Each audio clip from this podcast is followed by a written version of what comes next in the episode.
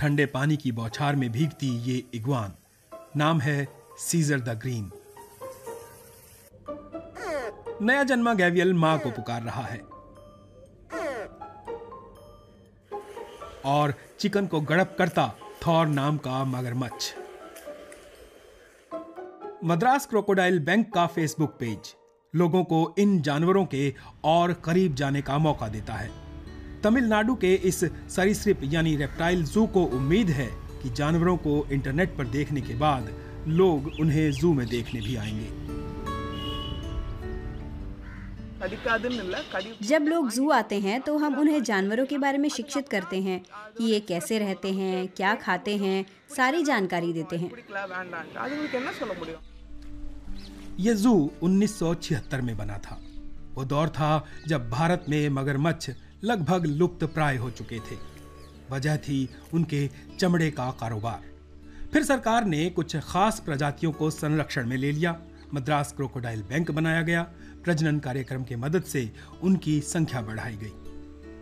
शुरुआत में जू में सिर्फ़ मगरमच्छ ही रखे गए थे, लेकिन इन दिनों यहाँ दूसरे रेप्टाइल, यानी सरीसृप हैं, जैसे कछुए, इगवान छिपकली और सांप।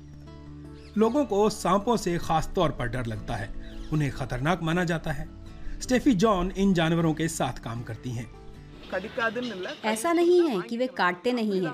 वे काटे हैं तो हमें सहना पड़ेगा। वे अपनी भावनाएँ उसी तरह ज़ाहिर करते हैं। अगर हमें कुछ अच्छा नहीं लगता तो हम चीख कर बोलते हैं। ये जानवर बोल तो नहीं सकते तो काट कर ही खुद को अभिव्यक्त करते हैं। स्टेफी जॉन चाहती हैं कि लोग सांपों को समझें। भारत में सांपों के काटने से हर साल पचास हज़ार से साठ हज़ार लोग मारे जाते हैं। इसीलिए सांपों के बारे में जागरूकता फैलाना बहुत महत्वपूर्ण है। स्टेफी जॉन ने तमिलनाडु से जूलॉजी यानी जंतु विज्ञान में ग्रेजुएशन किया। उसके बाद बायोलॉजी और कंजर्वेशन में स्कॉटलैंड से मास्टर्स किया।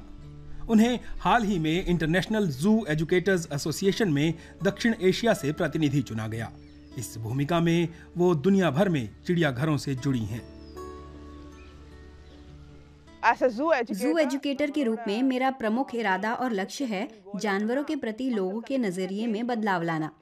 जू का वजूद इसी बात पर टिका है।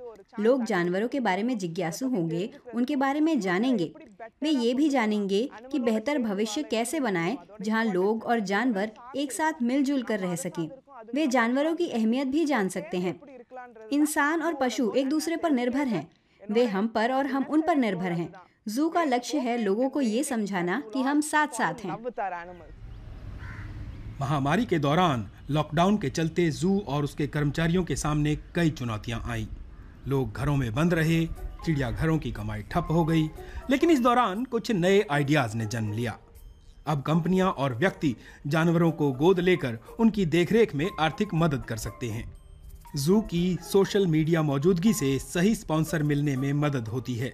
इस तरह भविष्य में भी इन दुर्लभ सरीसृप प्रजातियों की हिफाजत होती रहेगी।